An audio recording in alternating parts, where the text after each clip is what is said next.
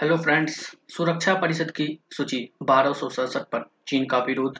अक्टूबर 2022 में चीन ने संयुक्त राष्ट्र सुरक्षा परिषद की सूची बारह में लश्कर ए ताइवा के शीर्ष नेताओं को नामित करने के लिए भारत अमेरिका द्वारा लाए गए दो संयुक्त प्रस्तावों पर रोक लगा दी।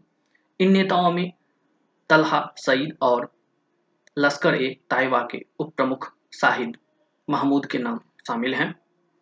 प्रस्ताव के अनुसार तलहा सईद और शाहिद महमूद, दोनों लश्कर ए तयबा तथा जमात उद्दावा के लिए धन जुटाने और आतंकवादियों की भर्ती के लिए वांछित माने जाते हैं। लश्कर ए तैयबा समूह 26 व 11 के मुंबई हमलों और भारत में अन्य आतंकी हमलों के लिए जिम्मेदार माना जाता है। दोनों संगठनों को केंद्रीय गृह मंत्रालय की गैर कानूनी गतिविधियाँ, रोकथाम अधिनियम की आतंकवादी सूची के तहत भारत में आतंकवादी संगठनों के रूप में नामित किया गया है। स्थापना बारह समिति 1999 में स्थापित की गई।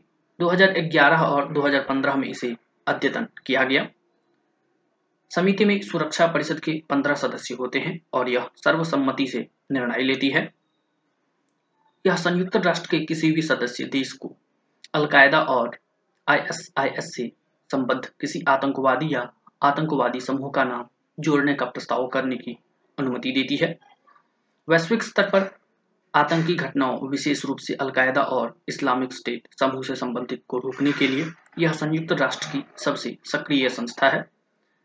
इस समिति के तहत नामित किए जाने वाले आतंकवादियों और आतंकी संगठनों के सदस्यों पर धन, हथियार और अपने अधिकार क्षेत्र से बाहर यात्रा करने पर प्रतिबंध होता है।